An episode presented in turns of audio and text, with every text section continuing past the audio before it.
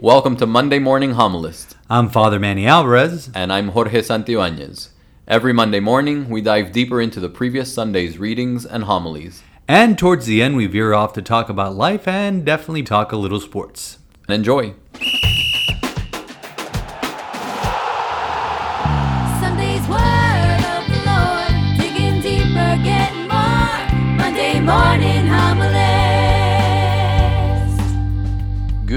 Good morning! Happy Monday!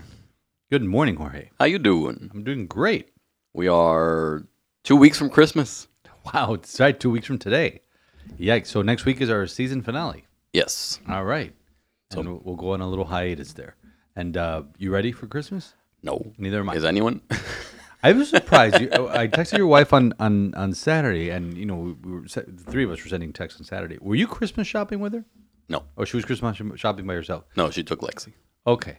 Who goes to who goes to malls in this day and age of Amazon? And I mean, I guess if you want need want clothes, I guess, but Well, she she was going, you know, like all things. She was going to do one thing and then ended up doing multiple. it's like going to Target. You you go to buy one thing and you end up buying hundred dollars worth of things that you don't need. Yep, that's exactly what Put that was. something in the air there. But I I I, it was was- supposed to be I'm gonna go buy a birthday gift for a party today, Oh, and then it turned into I I spoke with a lot of people who were shop who were out shopping on Saturday. I was like, people still do that with I don't know, Amazon last with time everything I online. stepped in an actual store. Uh, no, I I remember. I mean, I know when the last time I stepped in an actual store. Does Walgreens count? No, okay. hey, there, there, there, there's a cheap bottle of wine there on the on the on the shelf. Let me let me get that while I'm at it. Uh, not for, it wasn't a gift for anyone. I'm not. Father's not that cheap. Okay, but uh, walked into a mall. Yeesh, I think last summer. I, I accompanied no, my but she wasn't at a mall. okay. I accompanied my parents. She was at Target. to well, there you go. I accompany my parents to Dolphin Mall because during the summer they they walk at least two miles every day. They walk inside the mall, which is pretty pretty good, and great people watching. Yep. You know, but that was I think that was in June, July. I think the last time I stepped into mall, a Target. I don't remember the last time I did that, but uh, it, it's interesting because sometime last week I did preach something about you know we spend so much time you know running around. And, and, and listen now that we have online everything is easier but i remember 20 e- when not amazon was just books and dvds and not I all remember that. oh yeah no I, I- there there's a every year when amazon's anniversary they put they somebody tweets out the what the first page looked like you know 25000 books or something like that. Um and it was just it was like a library a bookstore you go in there and, and get your and get the book that you need I found my first order. I think it was 2016. Your first order? No, I, could- I could go back. I could go back to 2000. No, it's got to be. It's got to be earlier. Than No, it's got to be. Gotta it was 2000 college books. So, yeah, exactly. So, but I but I remember before the time of Amazon is when you did have the Black Friday. and You'd have everybody running around, Yeah. and you there was mad traffic, and and you couldn't park in a in, in, a, in a in a mall, and everybody. And it was easier to preach back then about consumerism because everybody was out there. Now with three clicks, you're done with your Christmas shopping, more or less. Um, but consumerism, it, it, it just it destroys us. It, it just it, uh, it, Oh, here we it- go, 2001. to, I, said 2001. You, you 2001. could go back. I'm not gonna go. I'm not gonna scroll through my phone. And look. I, I, I could if I scroll through my phone and look at my Amazon history, it would be embarrassing. And, and Jorge's is nodding his head too. It would be embarrassing. Some of the stuff, for lack of a better word, Uh, a bunch of philosophy books there. a bunch of philosophy books. Yeah, Yeah, you you know, know, being in those- time, all those lovely days of seminary, used books. of course. Of course, we had to buy them. Well, the vocation office paid for them, but I mean, back then. Uh, but Amazon, it, it help out. It helps out so much, and it helps. I know it helps your family out a lot too. So, um, yesterday we had second Sunday of Advent. We had a, uh, as every every weekend of Advent here. We have something going on. Last week we had catechumens and and seminarians here. Uh, yesterday we had all the pilgrims from the March for Life that were here um, as they're going as they're prepared for going next month uh, with Jorge, Jorge and I to the March for Life on December on December on January uh, 18, 19, and 20. Um, so they came and, and we had these beautiful readings, great imagery. There's always great imagery when you're talking about Isaiah. And you had John the Baptist saying, Prepare the way of the Lord, make straight his path. Now, the imagery that was used yesterday by Isaiah, you know, you know, basically it's something we hear every Advent. You know, bring, you know, lower, bring down the mountains, raise up the valleys, make straight a, a highway. if you will. I made the analogy. It's like you, we need Jesus to have a straight highway. And I use the analogy. It's like you know we can't have clutter. It's like going. You know, last week was Art Basel. It's it's done right. I think so. Okay, good. Uh, yes, last I week don't- we had Art Basel. I don't and, pay attention. and neither do I. But but it, I, you do pay attention when you're stuck in traffic. Because last week I tried to get to the Art Center Yep. for a Broadway play, and and it took me 45 minutes to get there when it usually takes me 20 minutes. It's Yep. like, yikes! So you can't have traffic. Sin is that traffic. Sin are sin. eh, It, it creates those obstacles that hinder. Not that it hinders the Lord. The Lord could do what He wants, but it hinders us from encountering the Lord, from connecting to the Lord, from basically, you know, allowing the Lord to do His thing this Christmas. You know, last week we talked about grace. You know, we talked about hope. We talked about, you know, how we need to allow the grace of God to transform our hearts.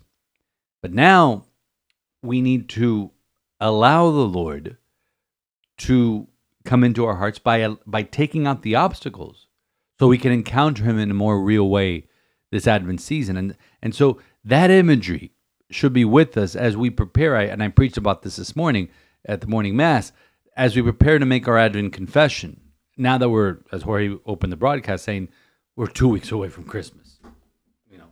So make sure it is path we need to allow him to come in. And then there was something that know, I pointed out to the to the people as I was preaching that 10:30 mass with you know all the young people that were there for um, we're taking about 60 uh, 60 pilgrims over to to DC for the March for Life that you know when we what what John the Baptist and where Isaiah were doing was uncomfortable for them and for the people who were hearing it.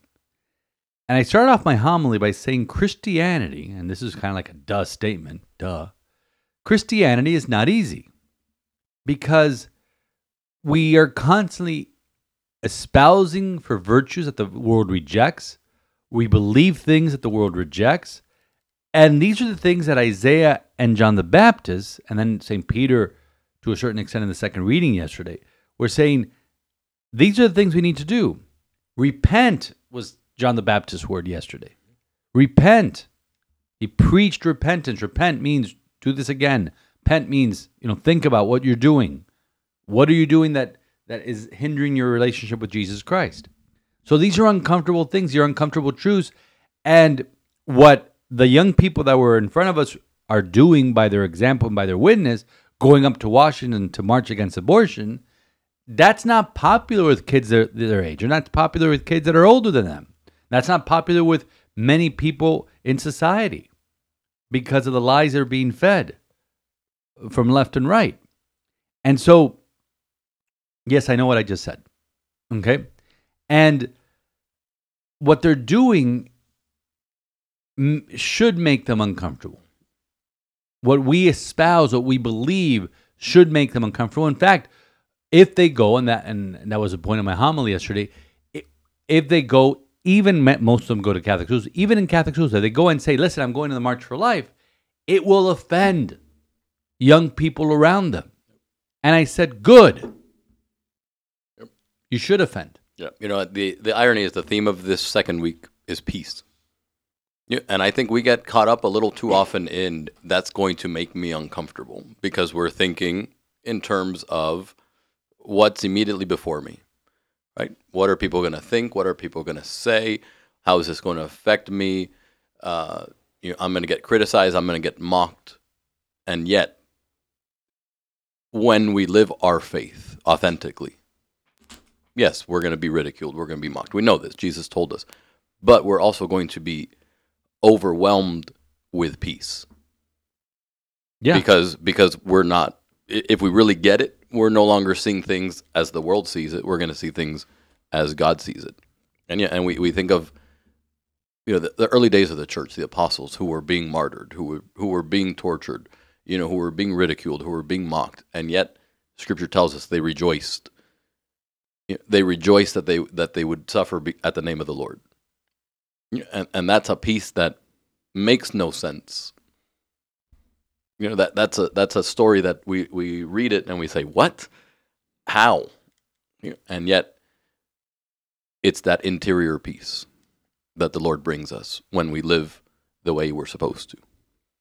Would you say that when we're marching down with the sea of humanity down Constitution Avenue towards Congress and the Supreme Court, that there is a sense of peace in what we're doing? Absolutely. Absolutely. Yeah, and there's, I want to say there's a comfort in numbers. Yeah, for sure. I mentioned. You know, that. obviously, you know, if, if you're the, the sole voice, you know, marching down Constitution Avenue with at a pro-choice on- on- rally. yeah, you know, there that's going to be a little, uh, a lot different. You know, so there there's comfort in numbers, but beyond that, you know, when you look to your right, and there's a youth group praying a rosary, you know, or you catch up to a uh, to a group that's walking a little bit slower because you know, they're praying the Divine Mercy Chaplet We're singing a song. you know, or singing a song or banging a drum or you know starting a cheer you know, and then all of speaking of cheers it's just out of nowhere you get this kind of cheerleader yeah. you know motto going passed by a sorority that came from Catholic that, from a Catholic university in North Dakota. What was? There was a there was a college from North Dakota last Yep. year that I'd never and heard they had a of. huge contingent Yeah, and that was they had a huge I'm contingent like, why who who'd, uh, who'd want to go to ch- school in North Dakota? But you know, apparently it's a good school. but, but you know but you encounter these groups and, and you you see your faith alive. And i don't want to say you forget what you're doing because obviously we're, we're very cognizant of why we're there and, and what we're saying and what we're doing what we're standing up for. But it just becomes i'm i'm just doing what i'm supposed to be doing. And and you don't think twice. You know you don't you don't stop and say oh man if i take another step i'm going to be ridiculed. I'm going to be mocked. You know if i post a picture I'm not going to get the no- the number of likes that I would like that I would normally get. there, there is peace in knowing that you are doing the will of God. Whether you are marching for life, whether you're on the streets of Miami doing the Stations of the Cross, as St. Augustine leads every um, every Lent from St. Augustine to La Ermita, uh, th- whether you're serving in a soup kitchen, whether you're you know doing whatever it is that you do. Just just having a difficult conversation. Right. I mean, you know, how many times have you and I had Bish. these crazy days of just parish life at its at its not its finest? Jorge and I could do four episodes on just last week alone. Yeah, but we finished it. We finished the day. We're exhausted. We're beat. We you probably want to strangle a few people, but we sit back and we say, "Man, we did a good thing today." we say that a lot.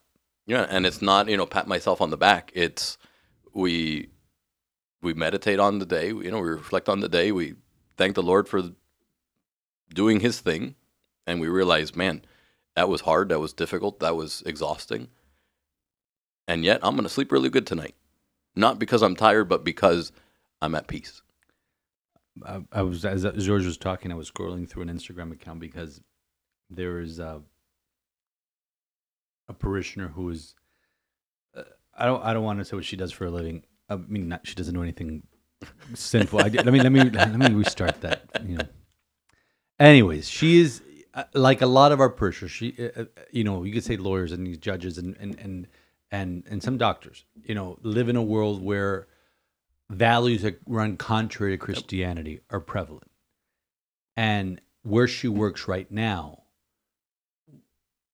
the views that she espouses about pro-life, you know, are, are would be totally rejected, and she could get, you know, rejected because of that.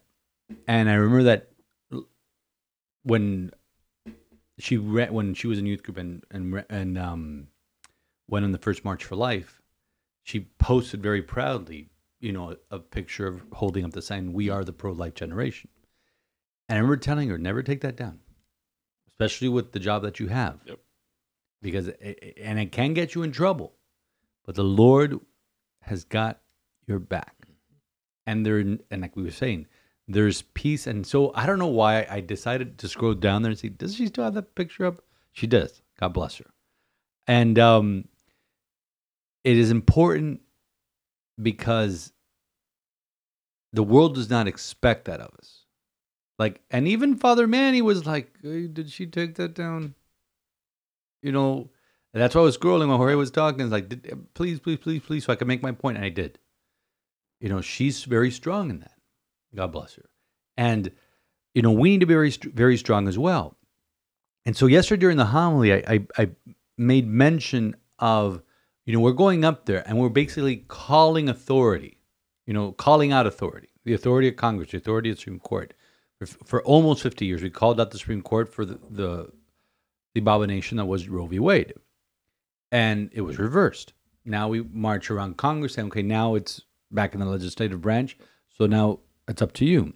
And so we're calling out authority. And that's exactly what St. Mark does in yesterday's gospel. And it's not something that John the Baptist does. It's not something that uh, that Isaiah does. But St. Mark, in his literary style, as he's writing what is the first gospel, even though it's not, you know, in, in the order as the first one in the in the in the um, in the Bible, it was the first gospel written around the year 70 A.D. John, excuse me, uh, St. Mark starts off yesterday's gospel, starts out the entire gospel of St. Mark with these words the beginning of the gospel of Jesus Christ, the Son of God. And Bishop Barron preached about this yesterday. And you may be thinking, okay, okay, Father, why, why, why is that line important? Why is what, what, what's so big about that line? You're saying that, all right, this is the beginning of the gospel. Yeah, but it's more than that. The beginning of the gospel of Jesus Christ, the Son of God. Why is that important? And why does that fly in the face of authority? Why is that a subversive line? Because he's writing this in Rome in this, you know, the seventh in the seventh decade of the first of the uh, of the first uh, century, and he's writing this while all his brothers and sisters are being persecuted, while so many brothers and sisters are being martyred, and he is saying this in Rome because Jesus Christ is the Son of God, but for the Romans, there's only one person who had that title, and that was Caesar. Started with, with Augustus. Oh, the emperor, the mighty emperor is the Son of God. But now he's saying, no, it's not the emperor who has the authority. No, it's Jesus Christ. Go back to Christ the King a couple weeks ago. It's Jesus Christ. So this is a very subversive line.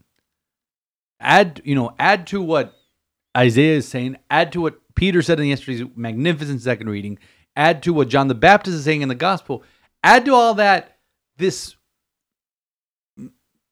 line that may be ignored by many because John the Baptist is shouting in the wilderness. You know, but here, the beginning of the gospel of Jesus Christ, the Son of God.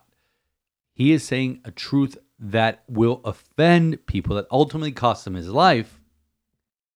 And he's doing this because this is the truth. And this is what ultimately will bring him peace as an evangelist. And so we need to stick to our truths. And our truth should be the Lord's truth. Because so many times he said, oh, no, no, that's my truth and your truth. And no, no. There's only one truth. The one who say, I am the way, the truth, and the life. Well, we saw it play out right in front of us as you caught yourself mid sentence yesterday. Right? You said, oh, you know, there may be some in the crowd who are who don't agree with uh, you The know, what, church's what- stance on the abortion. church's stance on abortion, and and you started saying that's okay, and then I get it. and you said, no, no, no, no, no, wait, wait, wait, No, it's, not. Because the thing is that how this is how we're conditioned. Yeah. We need to make everybody feel comfortable around us. When really, my friends, the gospel should not make you comfortable. The gospel should make you uncomfortable because, Jorge, I look at the gospel, and again, I preached about sin this morning because Jesus Christ in this morning's gospel on Monday morning, second Monday of Advent, is the, the, the paralytic. And, well, what does paralytic have to do with sin? No, it's the paralytic says you are freed from your sins. He doesn't release him from his paralysis, he releases from his sin. So when you read the gospel, he says, wow, I don't measure up. The gospel of, of uh, two weeks ago on, on Christ the King, Matthew 25, because I was hungry and you gave me to eat, and whatever, whatever you didn't do to these little ones of mine, you didn't do to me. And I'm like going, wow, how many people have I ignored? How many people have been mean to? How many people have I offended? When you when you listen when you read the Beatitudes, you go through all the eight Beatitudes. I go, do I measure up? When you look at the corporal works of mercy, when you look at the spiritual works of mercy, do I measure up? And, And, if, you and realize if your answer is yes, then uh, re- reread them. Exactly. No, if your answer is yes, congratulations, you're in heaven. All right? Because even the greatest saints in the church, Yep. they were like, called themselves the greatest sinners. You look at Francis, you look at Thomas Aquinas, you look at Mother Teresa. You, I mean, you look at throughout history. You look at St. Paul, calls himself an abortion. Okay, St. Paul. Yes, he yes, he committed grave sins, ordered the execution of many Christians before his conversion. But after his conversion, even still, called out his sin, called out that thorn, which nobody knows what it was, that thorn on his side. I'm like an abortion in the eyes of God. You know, and it was very harsh. But the gospel is not supposed to make you uncomfortable. It is supposed to offend the world. Jesus tells us, and we've said it so many times in this podcast the world hates you, remember, it hates you first. It hated me first, Jesus said. And I mentioned, you know, it's it's interesting to mention a cross during Advent because we're all focused on the manger. But when Jesus says to us, and it's not a suggestion, it's a command, whoever wishes to follow me must take up his cross daily and follow me. I believe it's the second or third gospel of Lent. Um, that's a command that this is going to be difficult, that we are not going to make people happy, that we are not going to win popularity contests because of our Christianity. And even as I was preaching yesterday, and I'm glad you caught that, that I was like, I was trying to play nice. Yep. And I go, no, I can't play nice because I, and I said it, because you cannot water down the gospel, bishops of Germany. Uh, you can't. I'm sorry. Did I say that? I'll edit that out. Uh, you can't. No, I'll I'll I'll talk about it because this is something that oh George is like oh yeah we go here we go ding ding we're off and running now. Well, you said let's go get in trouble, so let's do it. Yep. Father Andrew and I, and Father Andrew has hotter takes than me. And listen, we can't water down the gospel in the name of mercy. Let me repeat that to use a, a Barron trope. We cannot water down the gospel in the name of mercy. Mercy is important. We, the two men sitting at this table recording, rely on God's mercy every day. We would, you know, be in a ditch without it. But, you know, Father Andrew and I talk about it a lot how the bishops of Germany are trying to conform the church to the world when it's the world that should be conforming to the church. Because Jesus Christ said, I am the way, the truth, and the life. And later on in the Bible, in the letter to the Hebrews, we read Jesus the Christ is the same yesterday, today, and forever. And there's a great line that follows that verse. Do not be carried away with all kinds of strange teachings. Whenever the reason I know that line by heart is that whenever we celebrate a pastor of the church, a bishop, you know, this uh, this Thursday we have St. John of the Cross, we read that reading. Jesus Christ is the same yesterday, today, and forever. Do not be carried away with all kinds of strange teaching. So, you know what our brothers in Germany are trying to do for in the sake in the name and, and they do it in the name of mercy and, and I understand that what they're trying to do is to bring people back into the church. Great. But the thing is people come to the church for stability. People come to the church because it is built on the rock that is Peter. And if you defy Peter, as many have, whether you are, and I hate using political terms, whether you are on the right or on the left, when you defy Peter and go outside the bark of Peter, you will get in trouble. Nope. Not with us, but with the man who's founded the church on the rock that is Peter. So, let's get in trouble. you know? You know, we've wrestled infinite amount of times, you know, about how do we fill the churches? You know, how, how do we fill our church? You know, how do we how do we get our pews to capacity? You know, attendance this week was low, attendance that week was higher. We compare to last week, we compare to last year. And the answer to that question is ultimately always the same, and it's really beyond our control because it's the truth that's going to bring people back home. You know, the, the truth itself is attractive. Mhm. And there's you can't sugarcoat you sh- you can't sugarcoat the truth. The truth is the truth. And when you preach it, and when you teach it, and when you live it, it's going to do what it's supposed to do. Know, there was a, a great uh, tweet thread this morning by J.D. Flynn, one of the one of the guys who runs the Pillar. A great news service and, and podcast. We, we encourage you to subscribe Yes. to it because they're doing they are incredible, phenomenal guys. incredible journalistic work. And and go to the Pillar, uh, Pillar Post. Uh, it's not the Pillar.org. I forget what it is. I'll look it up while George is giving his point. You know, but he he went on his whole thread this morning, a little tweet storm, if you will, about his upbringing as an evangelical Christian, and and ultimately he poses the question, you know, how did I become Catholic? And and the answer that he that he came to, and the answer that he provides and, and shares with the world, is it, it boiled down to sin, to him him viewing himself as a sinner, and the evangelical church that he was attending, you know, would was telling him, you know, if you are truly saved, you will not sin anymore. And yet he found himself continuously falling into the same trap of sin. So, so the question for himself internally was, if I'm saved, as as this church is teaching me, and I'm supposed to no longer sin, but I keep sinning, then am I really saved? You know, so what he found in the church, in the Catholic Church, was, yes, we we are sinners, and we will continue to sin, but we have this sacrament of reconciliation. Yeah, where where we can repent, be absolved, try better. Yeah, and it was it was the truth of the church saying, what you are doing is a sin, and I'm not going to lie to you. Yeah, but we're gonna we're gonna walk together. We're gonna help you out.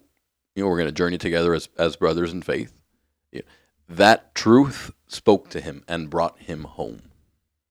Hmm. You know, and if we would have, if the church would have watered it down and said, "Nah, don't worry about it. It's fine. You know, the Lord understands. There's all sorts of explanations for why you did what you did." Loopholes and gray areas. Then, what are we doing?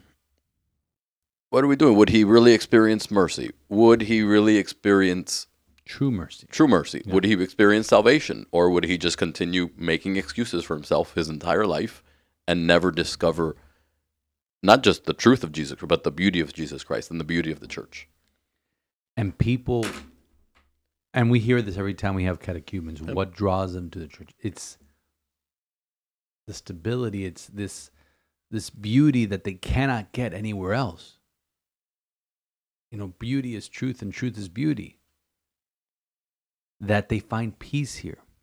That they find a moral compass where everywhere the compass is moving in every single different direction, but our compass is always facing north, and, and north is Jesus Christ, pointing towards the cross. And during Advent, obviously, it's pointing us towards a manger where we find a humble God, where we find a poor God, where we find a God who is living in squalor. And that story does not change. I remember years ago, you know, you and I like Aaron Sorkin does tremendous TV work with Aaron, you know, did West Wing, did The Social Network, A Few Good Men, etc. Very little known show that he wrote right before The West Wing in the late 1990s was a sitcom called Sports Night. And uh, it was very good, a little highbrow, but it was based off, you know, like a Sports Center type show and, and the and the machinations behind it. And it was very well written. It was great, you know, it was, it was funny. And they did a Christmas episode, and the one of the sports anchors, you know, eh, they were doing a Christmas Eve episode, and they were like, "Hey, what are you doing tonight for Christmas?" I'm going to midnight mass at St. Patrick's Cathedral. And why are you going to midnight mass at St. Patrick's Cathedral? You're not Catholic. Well, they put on a good show. I'm like, I was okay. You could take certain offense to that, but the thing is that people know that if you go to St. Patrick's Cathedral, you're going to get an uplifting worship experience. When you go to midnight mass, or you, we went to uh, a year ago this this week, we went to uh, mass at, at St. Patrick's Cathedral. It was uplifting, it was moving. It is timeless. It is eternal. And so, even if you're not Catholic, and I've had people walk into my church who are not Catholic, who are uplifted, you know, that come to our funerals because a friend of their, theirs died, or come to our weddings because a wedding a, a friend of theirs is getting married, and they are uplifted by you know Louis singing the Ave Maria, or Rosa singing the Ave Maria, or somebody or, or the incense or, or something. There is a timelessness and something eternal because what we are doing speaks of the eternal. So of course that beauty calls to the very heart. And so uh, and it's not a shallow feel good. it isn't. You know, which you know, as as we lead into kind of look ahead to next Sunday, you know, Gaudete Sunday, Joyful Sunday, Mm-hmm. you know, where where we kind of turn a the theme, the the feeling of Advent, you know, it takes on a the tone takes on a, a much more joyful tone, uh, spirit because we're getting a little bit closer. You know, there's it's deep. It's not this shallow kumbaya. Let's hold hands. Everything's okay. Feel good. which we've done as a church, Yep. and it didn't work. People left more. And so during Advent, you know, my last word- my last sentence as as we were as I was talking about and doubling down on how our actions as Christians can be offense, seen as offensive to others. And so my last sentence was, so this week for Advent, you know, offend someone with your Christianity let, us go deeper on that because it's not just being offensive for the sake of being offensive. It's saying that, you know, let me do something that may get me in trouble or may not, somebody else may not like, which could be something as simple as a smile. If you have a very serious job and you walk in with a smile, oh, we're smiling. Yep. You know, I know doctors and nurses who deal with critical cases, life, you know, saving surgeries or things that they have. They walk in with a smile because they can't get caught up in the in, in the seriousness of the matter because they need to be loose. They need to be sharp. They need to be so. Somebody may crack a joke Yep. when you least expect it. Uh, let me give you, you know, let me give you a, a, a, an inside baseball thing here. As, I'm, as I was holding a baseball a little while ago, uh, remember one of my first times ever riding a hearse early on in, in ministry, uh, going to a burial. The chauffeur was playing salsa music in the in the hearse. he can't ca- listen. He does this several times a day, every single day, and I realized he can't. I mean, yes, I mean, was it disrespectful? Maybe, yes. Okay. Usually it doesn't happen. Uh, Usually uh, we're talking, but I didn't judge him. This man does this every day. It's a very morbid profession, literally. Yep. Okay. But so when you go out, you know, just a smile can throw somebody off. Yeah. Just doing an act of kindness can throw somebody off. But this is what we're called to do as Christians. This is how we're supposed to live our life every single day. So why aren't we doing it? Why aren't we offending more people with our Christianity? Because we want to be liked, Father. Ah, that's the thing.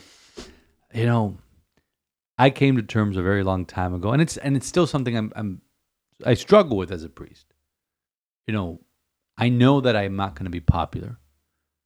I have 3,500 families in my parish. I have 920 kids in my school. The decisions that I make, even trivial ones, Yep. you know, that the branch of a Christmas tree is made Especially, especially the trivial ones. Those are usually the that I'm not the going ones to be that, liked that because of cause the most noise. I'm not going to be liked, and that's fine with me. There's only one person that I need to like me, and that's the guy hanging on the cross, my Lord and Savior Jesus Christ. You know, because at the end of the day, He's the one, and at the end of my life, He's the one that I have to answer to, that we all have to answer to. Now, I want to, I want to, before we uh, transition over to the second segment here. I know it's it's Advent, it's not Lent. This is something you did for Lent, but since the theme of this week has been, you know, peace and let's let's be authentic, essentially. You know, let's live our faith out loud in people's face, you know, unabashedly. You gave up social media for Lent Well, that was years ago. years ago, Right. and you haven't gone back since. Well, más menos. Yeah. More or less. You know, I mean, you, you glance at every once in a while, but as far as posting, you know, On Instagram, yeah. how freeing was that Oh, totally. for you? Not just not just as a priest, but as A human a being. human being, Yeah. as a man, because now you're not getting caught up in, you know, let me post this so that I get the to you know how many people are looking at me, how many people are liking this. You know, how freeing was that? Right. You you get a rush from and, and obviously I, I still am active on Twitter. I'm not as active as I used to be, but um on Twitter or X or whatever it's called. And um but you don't you don't li- you don't go on it to see oh, how many people like this or you know what whereas on Instagram or on even on Facebook you everybody you know gets a rise out of you know oh wow look at this look at it. I posted this picture I never forget I posted a picture with Dan Marino Okay. Oh my God, everybody liked it. Everybody commented on it, and, and that was great. I worked with Dan Marino once upon a time. All right. And whenever I would post pictures when I was on the road with the dog, oh, great post. But I would post something, you know, for Advent. And one time I lamented, and I'm like, man, I wish I did lament this online. Right. I wish my post about the Lord would get as many likes Yep. and comments as my posts about the Miami Dolphins. So it is freeing that I don't have to worry about that. It was freeing that I wasn't aware of the day to day going ons in my friends' quote unquote lives. But it, you know, and but it did kind of like rankle me whenever something important happened and somebody who I thought was close to me, and oh, they didn't tell me about this. It, it's petty, I know. Uh, So uh, now it's like, for example, Instagram. I I went I react. I had my Instagram deactivated for about two years, and I reactivated in July when I thought Twitter was dead. We all when you know when they had that what was it the uh, post limit or something like that. What it was that Elon put that didn't last. Um. So let me reactivate because you know so I can stay connected. Oh my god, I have to stay connected. I- How what you know how am I going now? I haven't posted anything on on Instagram, but I do check it now every kind of every day, not as often as I used to but I go through it and I have seen, oh my goodness, uh, the student of mine had a baby. I didn't know she had a baby, or I didn't know that this person got married. And, you know, but it did help me to reach out to people in a more authentic way, which is picking up the phone and calling them, even just sending a text, just a little simpler. Right. But it is freeing to say, Jorge, I haven't talked to you in a while. How are you? And I, and I wanted to pose that question because we post what people what we want people to see. Aha. You know, we post what we know is going to get the likes and the comments and the, the eyeballs, and we don't post The difficult stuff. the, the hard stuff. Right. Yeah. Like the post I said earlier, that young lady, Yeah. I am the pro life Yeah, generation. we don't we don't post. You know, but even that, I mean, yeah, we we you could just you could justify it saying, you know, the it'll it'll rankle some people, it'll upset some people, but you know, it's not it's not a negative thing that's happened to me. You know, Right. sometimes you know a tragedy happens to us, or, or we're stuck in the mud, or you know, we're going through a rough patch, you know, in our life, in our marriage, in our job, whatever, and oh, I don't want anyone to see that. I don't want anyone to know about that. But there are people who, who sometimes overpost. Oh, they they do, and they, post do. about their tragedies and for you know. sure. You know, but we post what we want people to see. You know, and and what I'm getting at is that is inauthentic. No, that is not. a- yeah, yeah, That's a that's an inauthentic world. You know, and just posting a controversial photo, you know, because you said let's offend someone with our Christianity. You know, that's not going to do anything yeah, it's because because it has to be has to be an action. unauthentically Yeah. lived Christianity that's going to quote unquote offend people. And you know, people died back in the first, second, and third centuries because they were offending people because of their Christianity. We can never forget that. The faith that you and I take for granted, the faith that, you know, I always, you know, I always rail about this. That sometimes we we we recite the creed very inauthentically on Sunday when it's a creed that people died over. And Jorge and I took this, this when we we took church history in seminary. That people died over mere words, Yep. were killed over mere words that they defended or didn't defend at ecumenical councils. It was crazy. Or you That- know, bishops threw punches over. Yes, like what's going on with bishops today? This is tame. This is tame. No one's shooting anybody. Go I look up Saint Nicholas. well, Go go look up Saint mm, Nicholas. They didn't shoot anybody back then, but I'm saying nobody nobody decapitated anybody or, or, or slice anybody up. But these hard truths, people died over these truths. People died because they were offensive to the Roman Empire, because they were a threat. Now, It- Did it- you notice the creed this Sunday at ten thirty? What about Because you didn't you didn't say it into the microphone, I did not. so no, you could you could hear the people saying it. I could hear no, but I always hear the people saying But I don't. know, Maybe it was just me then because you weren't on the microphone. and I wasn't getting it out of the speaker, but Right. it sounded a little bigger. a little bit louder and a little more uh, Good. with a little more conviction behind it. Good. It was that's good. No was one pretty cool. But I did. But I did. No, I did notice that.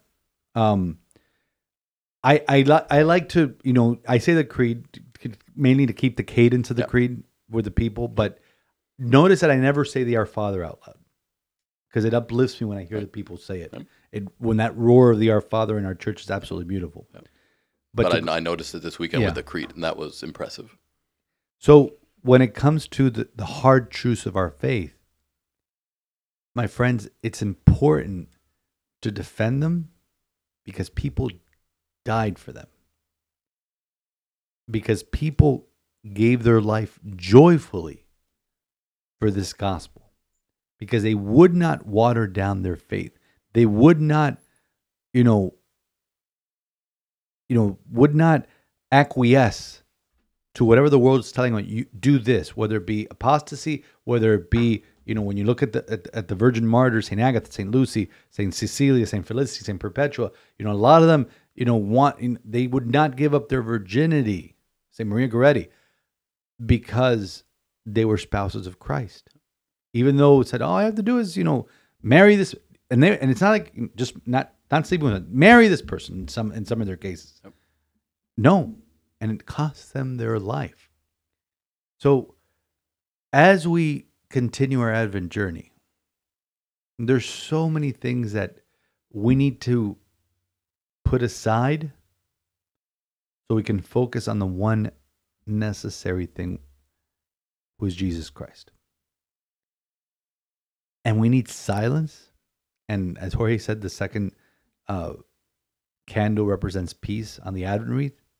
We need that peace. I was just thinking, I and I was thinking about it this morning as I was shaving, uh, shaving thoughts. Um, I really have. I've heard "All I Want for Christmas Is You" several times, but I have not heard one or played in my uh, in my room or in my office. Have not played one religious Christmas song. No Holy Night, no Joy to the World, no uh, Hark the Herald Angels Sing. None. I, I'm like, and I'm and he said Christmas is only two weeks away. It sneaks up on us, doesn't it? Especially Every- this year. especially, but no, but every year it sneaks up on us. So, with two weeks left, there is a voice crying out in the desert Prepare the way of the Lord. That voice, the voice of John the Baptist, was offensive to so many, particularly the king's wife, and it cost him his head, but he was justified in the truth. So, what are you doing to live an authentic Christianity? What are you doing to bring Jesus incarnate into the world? Because he has no hands and he has no feet other than yours. My friends, what are you doing this second week of Advent to prepare your heart for Christmas? Yes! The you! The you! The you! The you, baby! The you, baby! Yeah! Whoa! Whoa! We need a running back. Wow. That's your fiance's boy. Exactly. It's You a don't no-brainer. even He's a finish the Hall of sentence. Famer. That guy just No, but just no. Get out of here. What was that last night? All right, what do you got, Father?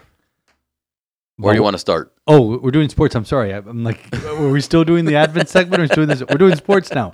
All right. Um, Because Dolphins don't play till tonight, so they play tonight, Monday Night Football. I'm excited. I mean, I, Monday Night. Growing up, I don't know if you have this sense.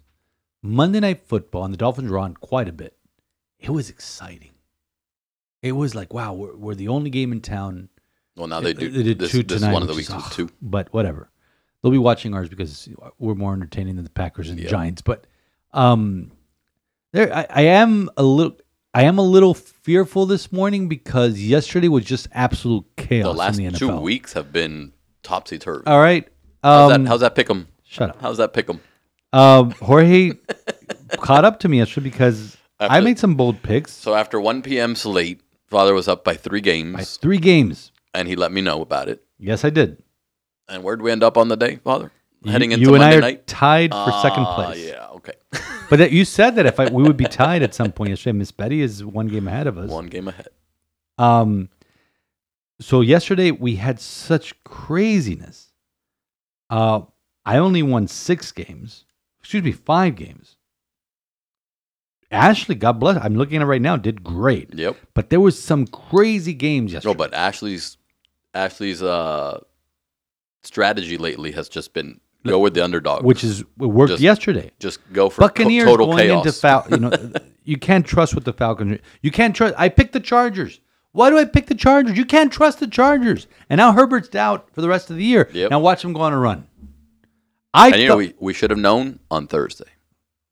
When Pittsburgh went down, we should have known Oh, it was going to be a, a weird week. New England. Where did that come from? Yep. They scored 21 points in the first half, and that's that's all they needed because Pittsburgh's offense is terrible, terrible.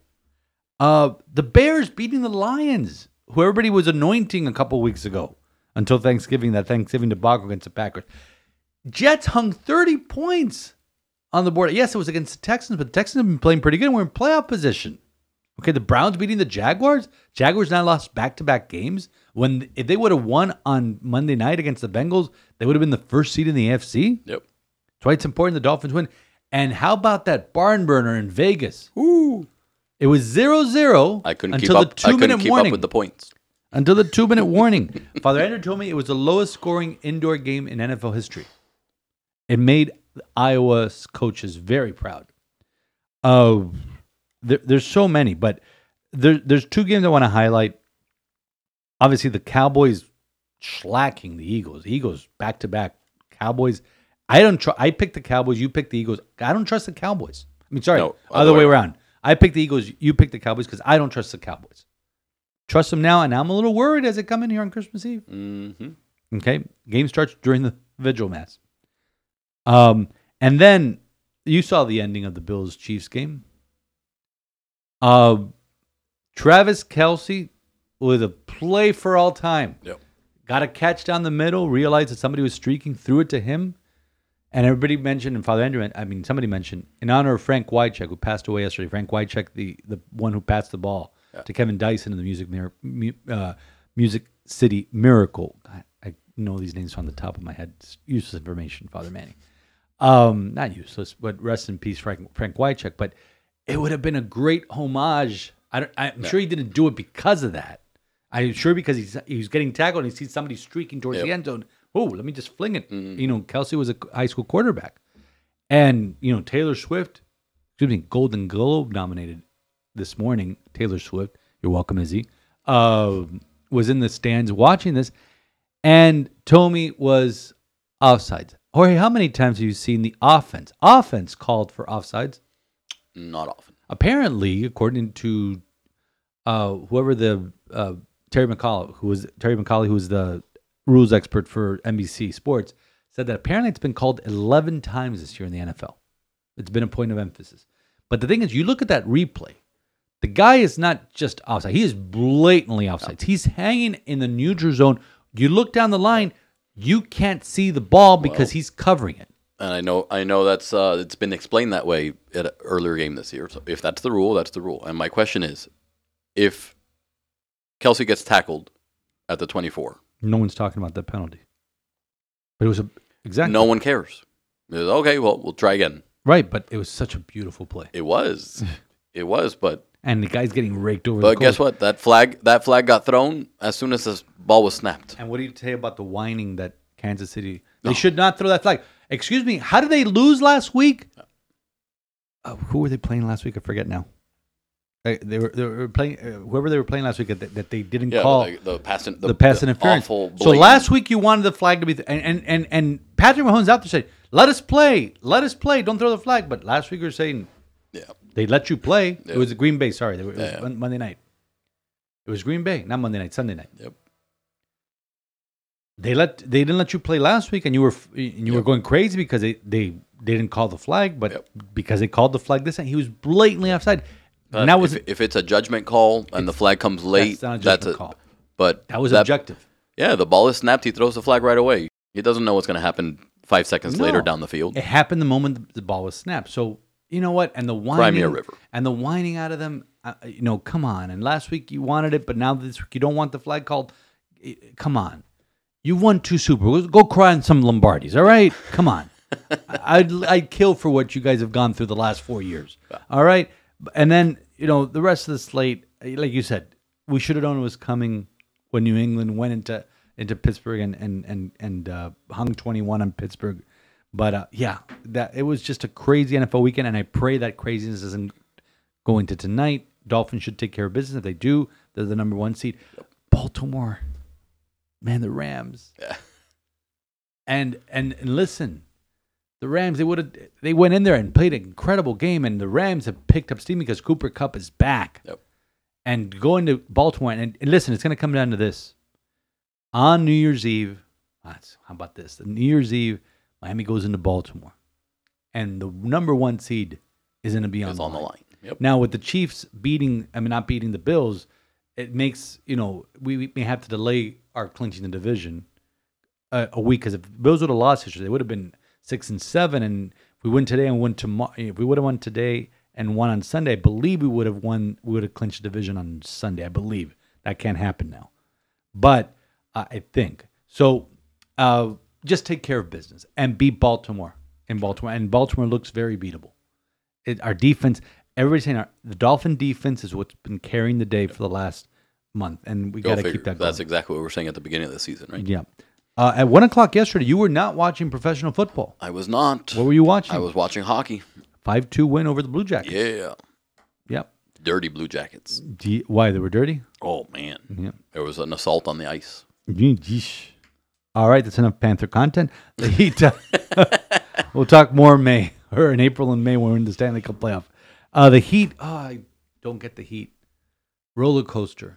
It's like they go up, they go on a 15-0 run, and then it- it- they, they give up a 15-0 run, and they lost to Cleveland in Max Strus's homecoming. This is why I can't watch basketball until the last two minutes, and why Izzy I don't was very pay attention until the playoffs. She was she went to the game and was so disappointed. It's just So frustrating. it's annoying to watch. Is what it is. It is. Canes lost yesterday. Hoops to that. Colorado. I saw that. Uh, so they'll probably uh, drop out of the polls. They're 15th right now. Now I got one for you. Mm-hmm. How would you like to be paid seventy million dollars a year to play a kid's game? That's amazing. Uh, 710 year, 700 million dollar contract for Shohei Ohtani. to be a DH. Uh, is he in Toronto? He's not in Toronto. Okay, just checking because Jon Morosi's. I, I had two major blunders. I forget what the other one was. He's on a plane heading to, Tor- Toronto. And and people in Toronto are going crazy.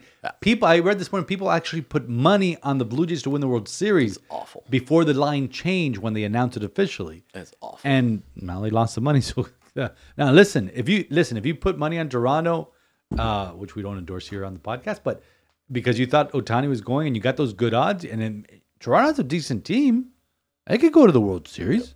Why not? But uh, that was that was this crazy. This is what journalism is so annoying right now. And, and It's be- be fast, be Try to try. You have to be first. You don't have to be right. So you could literally throw something against the wall, and if it sticks, hey, you get to claim your credit. You were the first one to break it. so congratulations to Shohei Ohtani for for seven- Seventy million dollars. Somebody tweeted out this great stat yesterday. Congratulations to the IRS for signing a 10 year, $364 million contract with the Los Angeles. Think about what we just read. Out of those $700 million because of taxes, in- taxes federal taxes, income taxes California and California income taxes, and Lord knows if they have Los Angeles. I'm sure they do. $364 million goes to taxes. That's crazy. Yikes. Uh, he he'd be better off in Toronto. And the Yankees, can I can I, can I say something? Not to be outdone, the Yankees traded for a pretty good bat last week, which we didn't discuss because it happened during the week, not before last Monday. And Juan it's the Yankees. I don't care. Okay, it's Juan Soto, and we got Alex Verdugo from the Red Sox. Yeah, the Marlins made some news yesterday. a Yeah, little bit of got news. A, we got a little. We got ourselves a catcher. We got a catcher who's who's pr- pretty good arm, not pretty good, very good arm uh, behind the plate. A name which neither of us can remember right now. Christian Chris, yeah, I was going to say. Bethancourt. There you go. Jorge can remember. I Come cannot. on now. All right, so baseball. How long Hot before we sign Randy or trade for Randy Arozarena? That would be great. Because Bendix is just bringing in his Tampa guys. I would love that'd be a great. He's brought in three people. Cuban. He's brought in three guys, Yeah. and they all have ties to the Rays. I am all So, about. I give me Randy. if you can replicate the Rays model. Can you imagine Randy Arozarena here? That That'd would be. he- glorious. He is a superstar. He's brash. Uh, not not a, not the annoying brash that Yasiel Puig was, but brings that Jose Fernandez energy. Him and Jazz Him out and Jazz there. together. Woo. I would trade Jazz for him. I told you I put J- Jazz is on the. I- I would trade Jazz. No problem. No problem whatsoever. Uh, but yeah, seven hundred million dollars for a baseball player. That's um that's uh that's sick. I don't see that translating into an automatic World Series for the Los Angeles Dodgers because of this. And I railed about this two months ago because of how haphazard the postseason has become.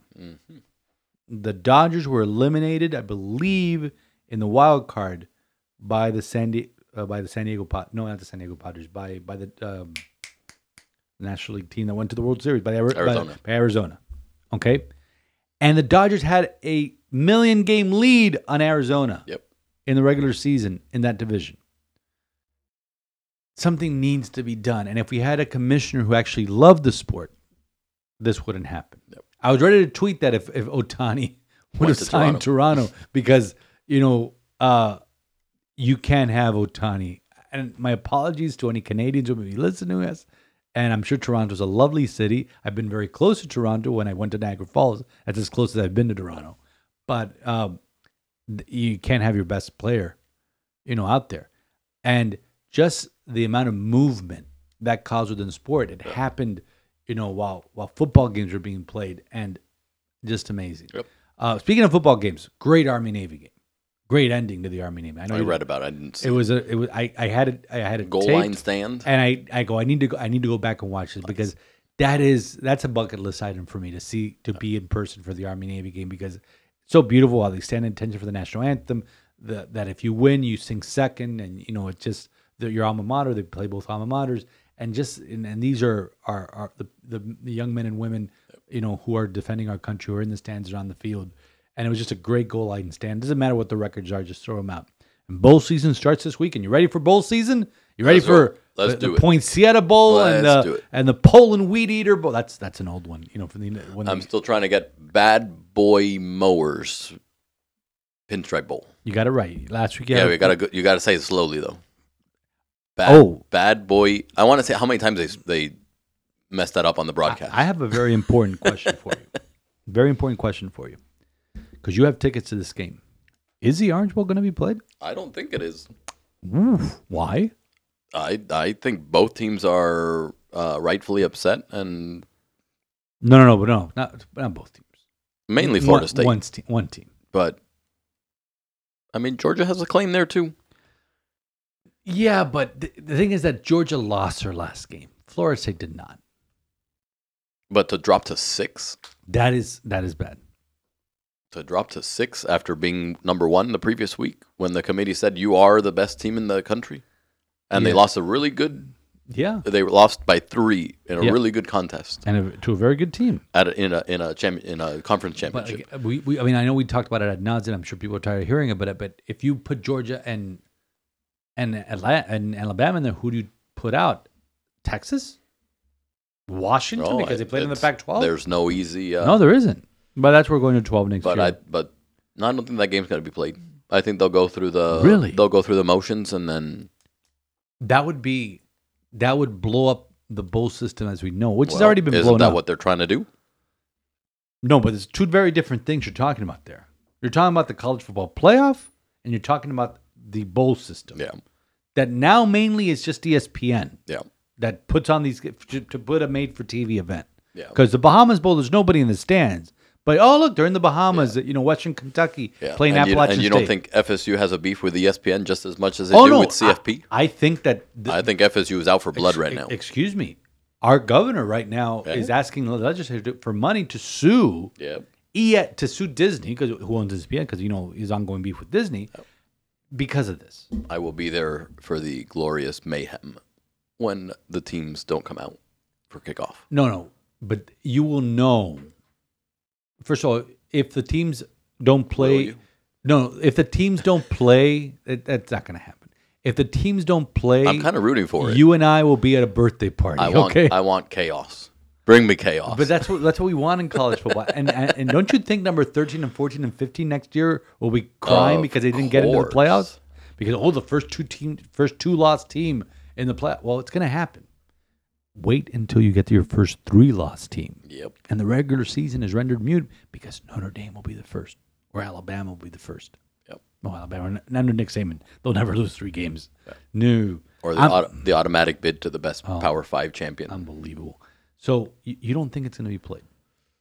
I don't think so. Interesting.